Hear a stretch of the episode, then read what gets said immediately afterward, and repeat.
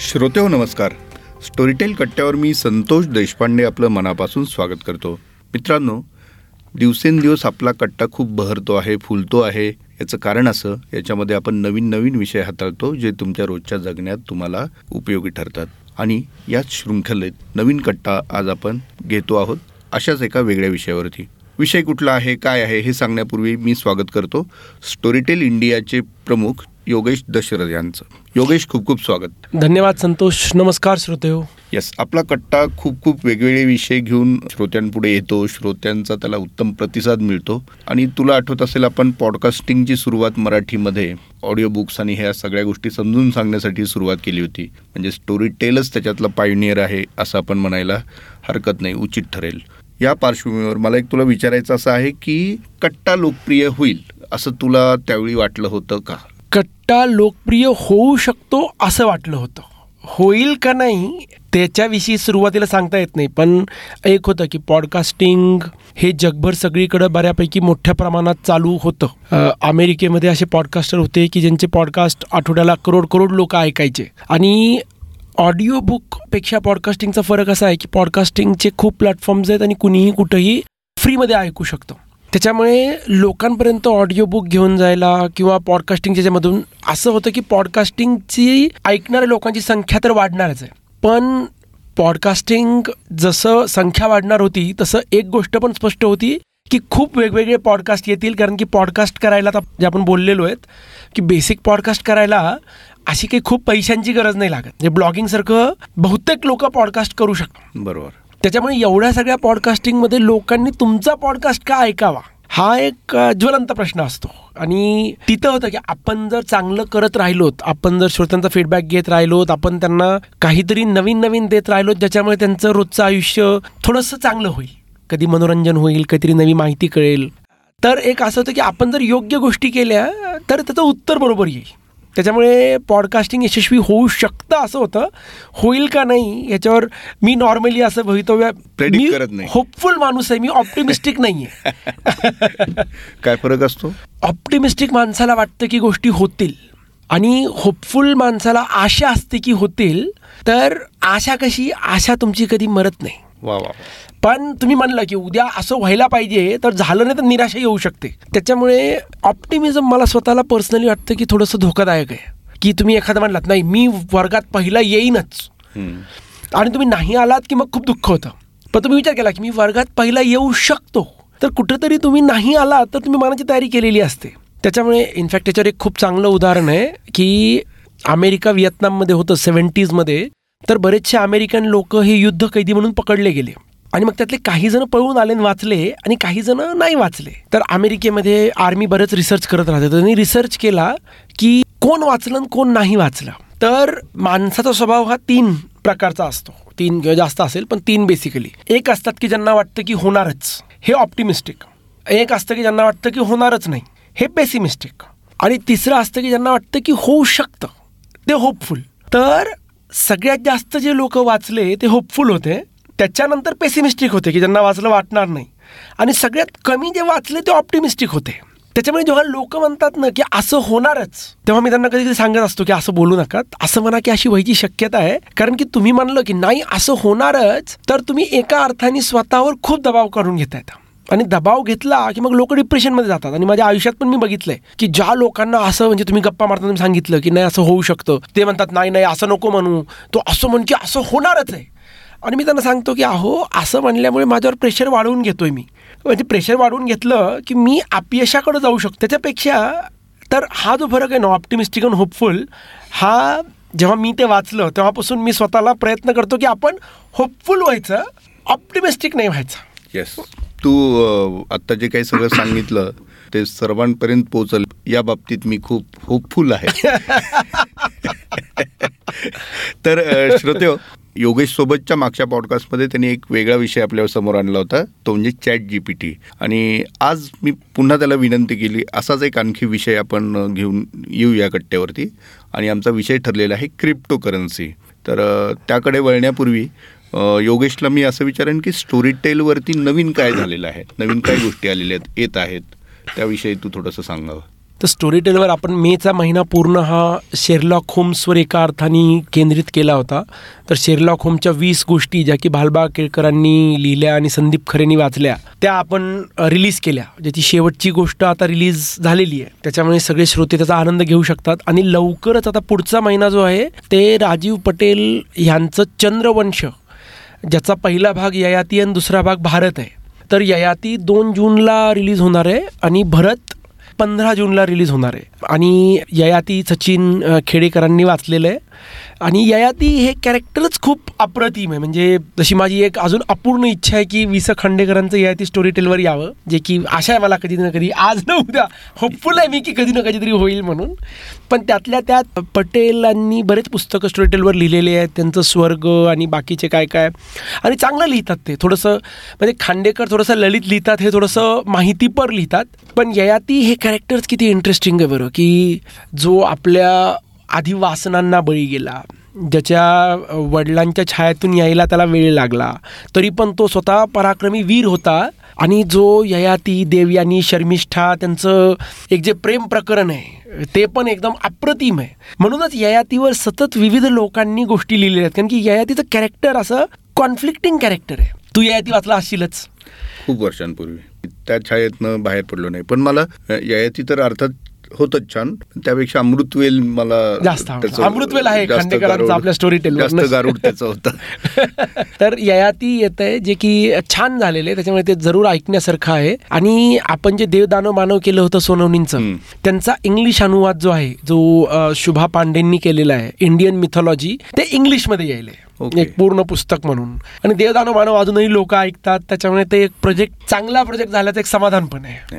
ते तर आहेच आहे अर्थात. आता आपण आपल्या आजच्या मुख्य विषयाकडे वळूया क्रिप्टो. सगळ्यात आधी म्हणजे क्रिप्टो ही कन्सेप्ट आता लोकांपर्यंत थोडीफार पोहोचलेली आहे असं आपण गृहीत धरूया म्हणजे तिथून बोलूया. म्हणजे आभासी चलन आहे पण आभासी चलन जरी ते असेल तरी त्याचे एनकॅशमेंट होऊ शकते नाही याविषयी लोकांच्या मनात प्रवाद आहेत. एक त्याचं लिगल स्टँडिंग काय आहे?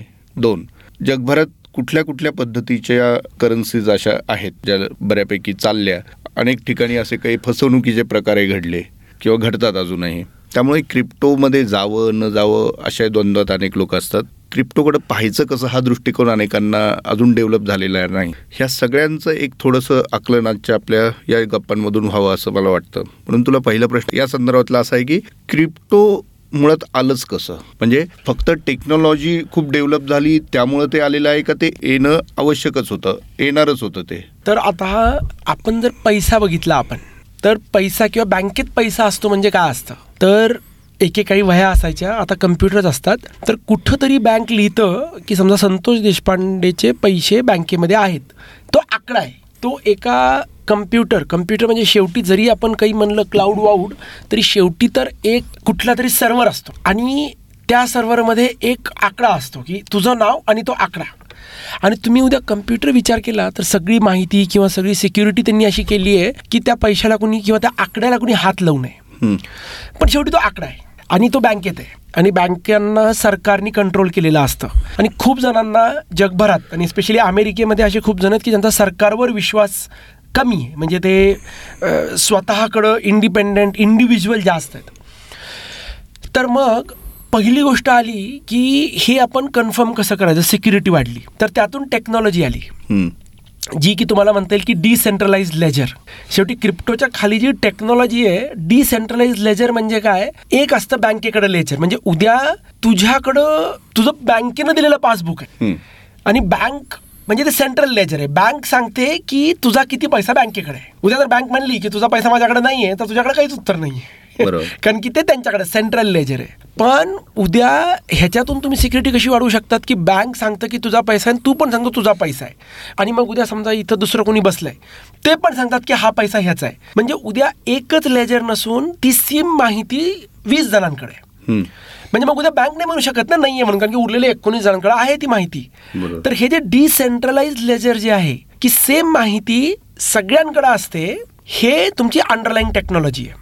कारण की इथं उद्या एखादं समजा एखादा कोणी माफिया आहे तर माफिया बँकेच्या सर्व्हरमध्ये घुसून आणि केलेलं आहे त्यांनी बँकेच्या सर्व्हरमध्ये घुसून लोकांचे आकडे गायब करू शकतात. आणि त्याला तुमच्याकडे काहीच उत्तर नसेल ना? कारण की ती जी माहिती आहे ती बँकेत आहे त्याचं ऑडिट ट्रेल बँकेत आहे. उद्या बँक म्हणली की नाही आहेत पैसे दाखवा कसे तर तुम्ही दाखवू नाही शकत. बरोबर. तर टेक्नॉलॉजीच्या दृष्टिकोनातून डिसेंट्रल लेजरमुळे हा प्रॉब्लेम सुटून जातो. कारण की उद्या जर उद्या कोणाला वाईट इच्छा असेल तर त्याला एका जागी नाही बदलायचं आहे त्याला पन्नास जागी बदलावं लागेल. आणि ते खूप अवघड आहे ना?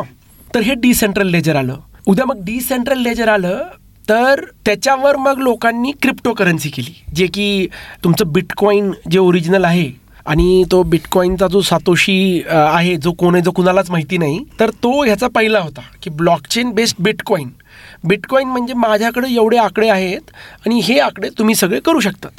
आणि मग त्यानं बिटकॉईनमध्ये काय केलं त्यानं की एकीकडे सोनं होतं तर सोनं हे लिमिटेड आहे. त्याच्यामुळे सोनं तुम्ही अनलिमिटेड नाही माइन करू शकत. त्याच्या विरुद्ध आत्ताची ज्याला आपण फियाट करन्सी म्हणतो सरकारी पैसा म्हणतो हा पैसा सरकार हवेत तयार करतं. कारण की जर सरकार म्हणतं की एवढा पैसा मी तयार केला आणि तयार झाला तो. जो की पैशाचा एक मोठा प्रॉब्लेम आहे. इन्फ्लेशन किंवा आपण जे हायपर इन्फ्लेशनचे प्रॉब्लेम्स आहेत हा आपण जी ती पद्धती घेतलेली आहे त्याचा तो परिणाम आहे. तर त्यानं बिटकॉईन असे तयार केले की बिटकॉईन हे एक लिमिटेड अमाऊंट ऑफ बिटकॉईनच असतील. कारण की त्याच्याखाली मॅथमॅटिकल मॉडेल्स आहेत. तर त्याच्यामुळे इन्फ्लेशनचा प्रॉब्लेम आहे त्याचं म्हणणं पडलं निघून जाईल. कारण की तुमच्याकडे एक्स बिटकॉईन आहे. त्याच्यामुळे. त्याच्या पुढे तुम्ही बिटकॉईन माइन नाही करू शकत. जे की एकेकाळी सोन्याचंही होतं बरं का. म्हणजे एका अर्थाने की नाही आपण पुन्हा एकदा बिटकॉईनमध्ये आपण जुनी अर्थव्यवस्था पुन्हा रिक्रिएट करतोय एका अर्थाने. तर मग हे डिसेंट्रल लेजर जे झालं की ह्या लेजरवर क्रिप्टो ही पहिली बिटकॉईन झाली. पण उद्या एकच करायची गरज नाही ना तो किती तयार करू शकतो? आणि लोकांनी मग तयार करायला चालू केल्या. तयार करायला चालू केल्या आणि शेवटी स्पेक्युलेशन आहे पैसा आहे. तर मग डिमांड सप्लाय कर प्रमाणे बिटकॉईनची किंमत वाढत गेली. म्हणजे जी बिटकॉईन दोन हजार दहा साली मे बी पन्नास रुपयाला असेल आज त्याची किंमत पंचवीस लाख रुपये समजा. बापरे. तर पण त्यावेळेस ज्यांनी केलं. तर ह्याच्यामुळे बाकीच्या बिटकॉईन्स आल्या. एकदा बिटकॉईन आल्या की मग प्रश्न आला जे तुम्ही भारतामध्ये की तुला नुसतं बिटकॉईन बिटकॉईन कधी चालेल की जर तू बिटकॉईननं चहा घेऊ शकला. म्हणजे तू गोष्टी घेऊ शकला तर व्यवहारात आपण वापरू शकलो तर. करू शकलो तर. तर मग काही जणांनी आठवत नाही मला तुला वाचलंय का नाही स्टारबक्स एकेकाळी बिटकॉईन घेऊन कॉफी द्यायचं. एक गिमिक म्हणून. तर अशा काही जणांनी मग गिमिक चालू केले. पण हे गिमिक हे तुमच्या अर्थव्यवस्थेच्या बाहेर होते ना कारण की सरकारनी अशी काही अपेक्षाच नव्हती केली. त्याच्यामुळे मग त्याच्याकडे लोक बघायला लागले. मग की तुम्ही तुमचे रुपीज किंवा डॉलर्स एक्सचेंज करा बिटकॉईन घ्या मग बिटकॉईन चालू करा. तर क्रिप्टो करन्सी म्हणजे एसेन्शियली एका अर्थाने एक समांतर अर्थव्यवस्था समांतर आर्थिक मूल्य व्यवस्था व्हायला लागली. पण आता जेव्हा तुम्ही आर्थिक मूल्य व्यवस्था म्हणतात जसा आपला पैसा होतो तसा तर पैसा आला की एक तर तुम्ही पैसा ठेवू शकता ज्याचा काही पॉईंट नाही आहे कारण की मग तुम्ही पैसा हा देवाणघेवाणसाठी वापरतात बार्टर म्हणून. किंवा तुम्ही पैशातनं श्रीमंत होतात. श्रीमंत कसे होतात की तुम्ही तो बँकेला पैसा देतात? बँक तुमच्याकडनं फिक्स डिपॉझिट घेतं आणि बँक ते कर्ज म्हणून देतं. आणि मग हे फिक्स डिपॉझिट आणि कर्जामधला फरक जो असतो तो बँकेचा पैसा झाला चालवण्यासाठीचा खर्च. पण उद्या ह्याच्यामध्ये खूप गोंधळ होऊ नये म्हणून एक रिझर्व्ह बँक एक अर्थव्यवस्था पूर्ण तयार झाली की बँक नाही बुडल्या पाहिजेत. कारण की बँका बुडायच्या ना आधी. आपल्याकडे. भारतात अजूनही बुडतात बऱ्यापैकी कधी कधी सहकारी बँका किंवा काय चुकीचे कर्ज देऊन. तर मग मागच्या काही वर्षामध्ये हे जे पूर्ण अर्थव्यवस्था आहे क्रिप्टोची ती तयार झाली आणि मग तेव्हा क्रिप्टो रेग्युलेटेड नव्हतं. आणि मग क्रिप्टोमध्ये लोकांनी पैसे खूप टाकले. ज्यांनी सुरुवातीला टाकले ना त्यांचं व्हॅल्युएशन गेलं. म्हणजे काही काही crypto currencies billions of dollars म्हणजे लाखो करोड पर्यंत पोहोचल्या त्या आरामात. पण शेवटी तुम्ही विचार केला कुठल्याही सरकारच्या दृष्टिकोनातून बरं का? तर तुमचा पैसा हा खोटा पैसा आहे. कारण की तो फक्त तुम्ही म्हणतात म्हणून पैसा आहे. दुसऱ्या कुणाचा खोटा पैसा आला तर सरकारची व्हॅल्यू कमी नाही होणार का? बरोबर. कारण की मग तुमच्या हातात नाही राहणार ना ते. त्याच्यामुळे आता मी जर विचार केला तर मला क्रिप्टोचं जे एक फंडामेंटल आहे ते मला स्वतःला नेहमीच प्रश्न पडलेला आहे की हे कसं चालू शकतं. कारण की उद्या कुठलंही सरकार असेल आज भारत सरकार रुपये मॅनेज करतं. डिमॉनिटायझेशन असेल बँकेत हे असेल किती पैसा येतो किती जातो तो ते वापरतात. तर उद्या तुम्ही क्रिप्टोसारखं केलं तर एका अर्थाने तुमचं नाणं आहे तुमचं अर्थव्यवस्था आहे त्याला तुम्ही बदलून टाकतायत ना पूर्णपणे. हा क्रिप्टोचा नेहमी प्रश्न राहिलेला आहे. त्याच्यामुळे बहुतेक देशांमध्ये जसं भारतामध्ये क्रिप्टो लिगल इलिगल आधीमध्ये आहे. सरकारने आता क्रिप्टोवर खूप टॅक्सेस लावलेत आणि काय केलेत? म्हणून जर तू बघितलंस तर मागच्या वर्षी आय पी एलमध्ये सगळ्या क्रिप्टोच्या ॲड होत्या. ह्या वर्षी आय पी एलमध्ये क्रिप्टोची एकही ॲड बघितलेली नाही आहे मी आत्तापर्यंत तरी. कारण की एका वर्षात ते काइंड ऑफ लिगल झालं पण एवढे टॅक्सेस आहेत कारण की सरकारला क्रिप्टो नको आहे आणि मग क्रिप्टोचं काय झालं की सुरुवातीला अशी कुठलीही करन्सी असती सगळ्यात पहिले याचा वापर कोण करतं? तर तुझं सगळं अवैध धंदेवाले करतात. ड्रग्सवाले करतात आर्म्सवाले करतात. त्यांनी केलं चालू करायला. आणि क्रिप्टोचं कसं होतं की तुमच्याकडं तुमचं एक क्रिप्टो वॉलेट आहे आणि त्याच्यावर तुमचा एक पासवर्ड आहे. आणि तो कुणालाच माहिती नसेल तर तुमच्याकडे क्रिप्टो आहे म्हणून असं. तर हे जे सिक्युरिटी होतं की कुठलंच सरकार तुमच्या पैशाला हात नाही लावू शकणार हे क्रिप्टोचं खूप मोठं होतं. पण मागच्या वर्षभरात मी म्हणू शकतो की ते पण ब्रेक झालंय. अमेरिकेचे जे इन्व्हेस्टिगेटर आहेत त्यांनी क्रिप्टो वॉलेट ब्रेक केलेत आणि त्यांनी हजारो करोड लाखो करोड क्रिप्टो पैसा हा वापस घेऊन टाकलाय इलिगल धंद्यांमधून. तर आता विचार केला तर क्रिप्टोच्या मागं लोक जे आहेत तर त्यातले काही स्पेक्युलेटर्स आहेत ज्यांना पैसे कमवायचे आहेत. असे लोक आहेत की ज्यांना सगळ्या सरकारच्या कचाट्यातून बाहेर राहायचंय आणि काही टेक्नॉलॉजी गीक्स आहेत की ज्यांना टेक्नॉलॉजी असल्यामुळे वेगळं वाटतं. आणि दुसरीकडं तुमचे सगळे सरकार आहेत जे क्रिप्टोकडं प्रेमाने तर बघत नाहीत कारण की उद्या क्रिप्टोमुळे प्रॉब्लेम तर येतीलच.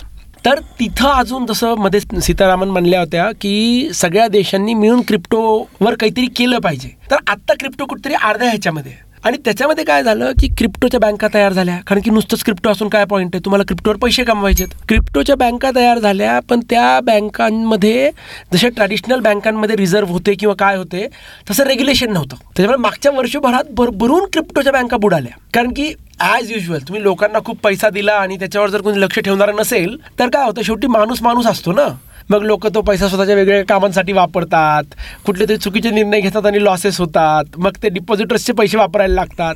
तर आय थिंक आत्ता ह्या क्षणाला क्रिप्टो बऱ्यापैकी मागं आलंय. पण आता पुन्हा एकदा एक आहे.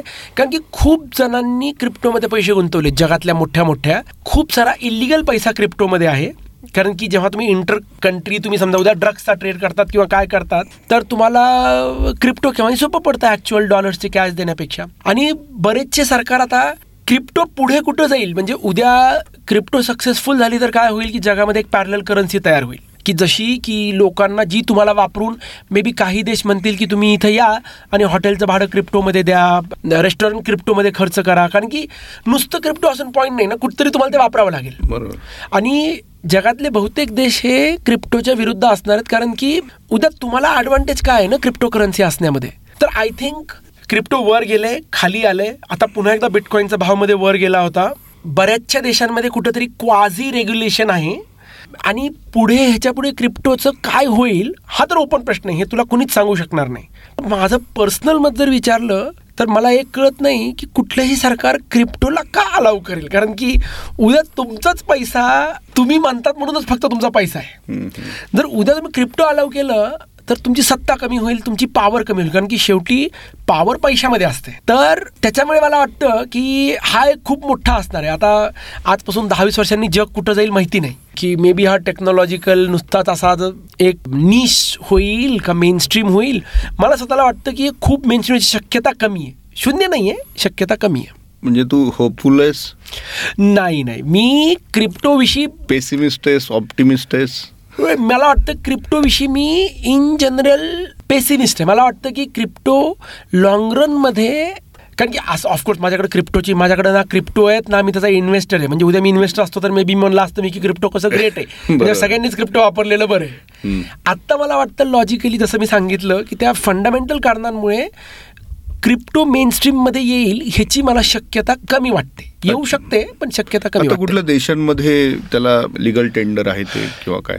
नाही लिगल टेंडर तसं ते फक्त त्यांनी मला वाटतं होंडुरासमध्ये केलं होतं. आणि जो एक्सपेरिमेंट खूप दणकून फेल गेला.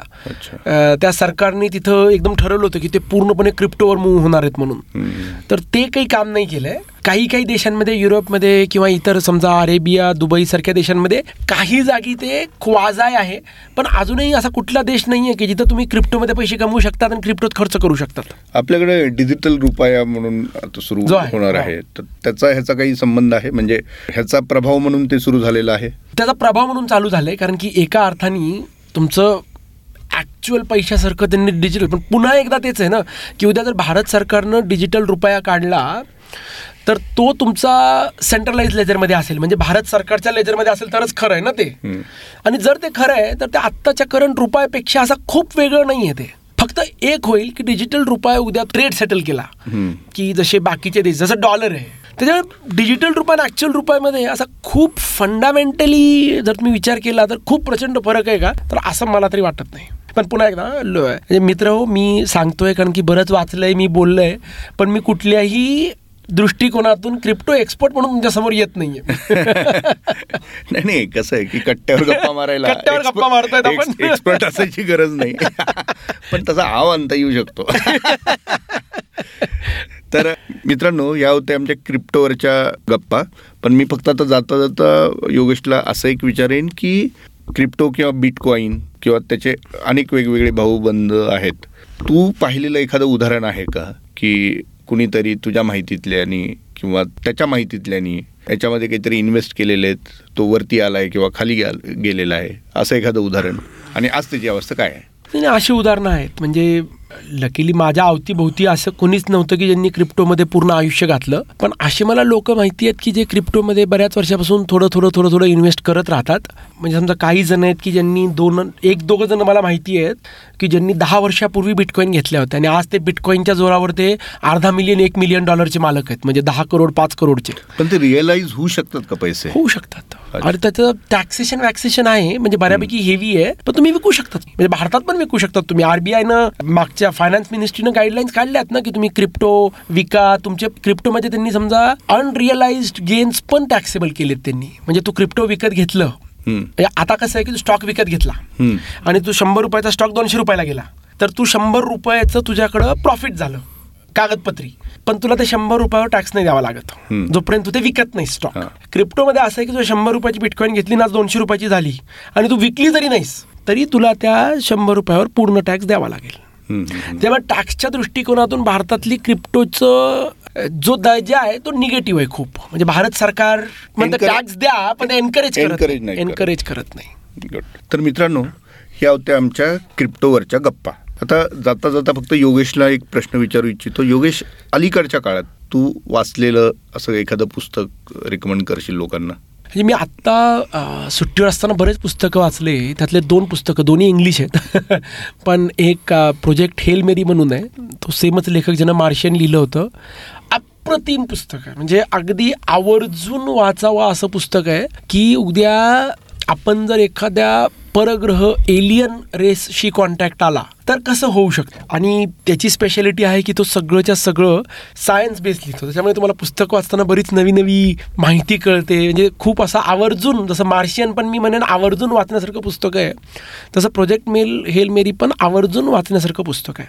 आणि त्याच्यानंतर मी अजून एक मिसिंग सिस्टर म्हणून वाचलं लुसिंडा रायलीचं आठवं पुस्तक आहे. साडेचार हजार पानं वाचले मी त्याचे.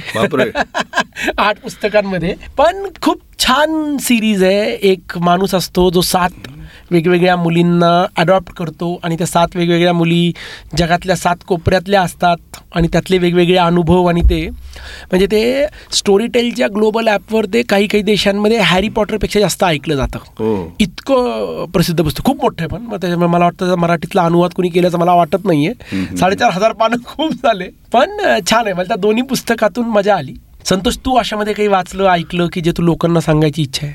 एक पुस्तक मी नुकतंच वाचलेलं आहे. अर्थात ते प्रकारे इन्फॉर्मेटिव्ह आहे. ज्या संदर्भात मी मागे एक पॉडकास्टही घेतला होता लिहूया बिनचूक मराठी. याच्यातनं हे पुस्तक आहे श्रीपाद ब्रह्मे आणि नेहा लिमये यांनी लिहिलेलं.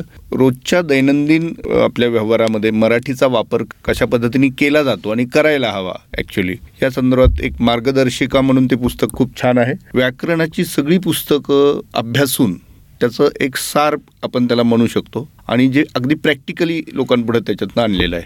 प्रतिशब्द किंवा वाक्य आपण कसं लिहितो ते लिहिणं सुद्धा कसं असलं पाहिजे. बोजडपणा व्याकरणातल्या याच्यात बिलकुल नाही आहे म्हणजे ज्या कारणामुळं आपण सगळे फटकून राहायचो व्याकरणापासून आणि त्याच्या मग परिणाम मग आपल्या रायटिंगमध्ये दिसायला लागतात. तसं कुठलाही व्याकरणाचा अवडंबर न करता साध्या सोप्या शब्दात साध्या भाषेत त्यांनी अक्षरशः मराठी कशी मांडली जायला हवी हे खूप छान त्याच्यात लिहिलेलं आहे. त्याची अनेक उदाहरणं दिलेली आहेत. इंग्रजीचे काही प्रतिशब्द मराठीत कसे आहेत ते त्याच्यात मांडलेलं आहे. आकडे कसे लिहायचे देशांची नावं गावांची नावं कशी लिहायला हवीत आणि आपण कशी लिहितो हे सगळं छान पद्धतीने त्याच्यात त्यांनी मांडलेलं आहे. आणि अक्षरशः प्रत्येकाने म्हणजे सोशल मीडिया वापरणाऱ्यांनी तर प्रत्येकाने हे पुस्तक वाचायला हवं आपली मराठी सुधरून घेतली पाहिजे असं मला इथं आवर्जून सांगायला वाटतं. बरं झालं तू सांगितलंस ते कारण की मला मला ते पुस्तक घ्यायचं आहे कारण की मी पण मराठीत लिहायचा प्रयत्न करतो जरी माझं मराठीतलं लिहिणं पाहिजे तेवढं चांगलं नाहीये तर मला ते पुस्तक वाचून मला फायदा होईल अशी मला स्वतःला तरी आशा आहे. शंभर टक्के. आणि अजून एक चांगली गोष्ट त्यांनी केली की पुस्तकाची किंमत फक्त शंभर रुपये ठेवलेली आहे. आणि हेतू पुरस्सर याचं कारण असं की सर्वांपर्यंत ते पोचायला हवं अशा भावना त्याच्यामागे आहे असं श्रीपादनी मला त्या चर्चेमध्ये सांगितलं होतं. आणि श्रोत्यांना आणखी याविषयी जाणून घ्यायचं असेल तर आपल्या कट्ट्यावरच मागच्या महिन्यात आपण हा पॉडकास्ट घेतला होता. श्रोते परत एकदा स्टोरीटेल कट्टा या पॉडकास्ट प्लॅटफॉर्मवरती जाऊन तो एपिसोड ऐकू शकतील. तर योगेश वेळात वेळ काढून तू आलास. इतक्या छान आपल्या क्रिप्टोवरती अनस्क्रिप्टेड गोष्टी आपण बोललो. पुन्हा एकदा आपण नवीन विषय घेऊन येऊया. चॅट जी पी टी झालं आता क्रिप्टो झालं. पुढच्या नवीन विषयाची तयारी सुरू कर. आपण बोलूया. धन्यवाद श्रोते हो. धन्यवाद संतोष.